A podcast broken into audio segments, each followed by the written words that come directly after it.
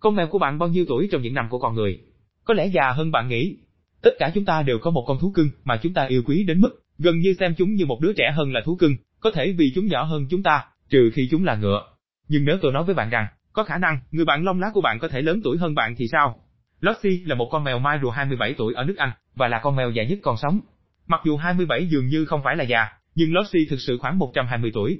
Quá trình lão hóa ở mèo khác với quá trình lão hóa ở người, và mặc dù bạn có thể nghĩ rằng mèo của mình đã ở một độ tuổi nhất định, dựa trên khoảng thời gian bạn có người bạn nhỏ của mình, nhưng chúng có thể già hơn bạn tưởng.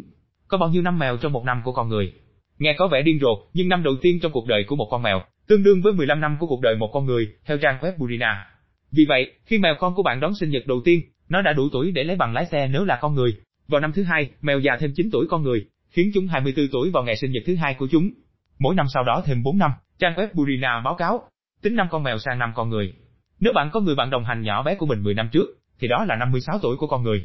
Con mèo của bạn bao nhiêu tuổi? Nếu con mèo của bạn lớn hơn 21 tuổi, hãy cộng thêm 4 năm cho mỗi năm bổ sung để biết tuổi hiện tại của chúng. Mèo sống được bao lâu? Theo trang web BetMD, tuổi thọ trung bình của một con mèo là từ 13 đến 17 năm của con người và 20 năm là khá già.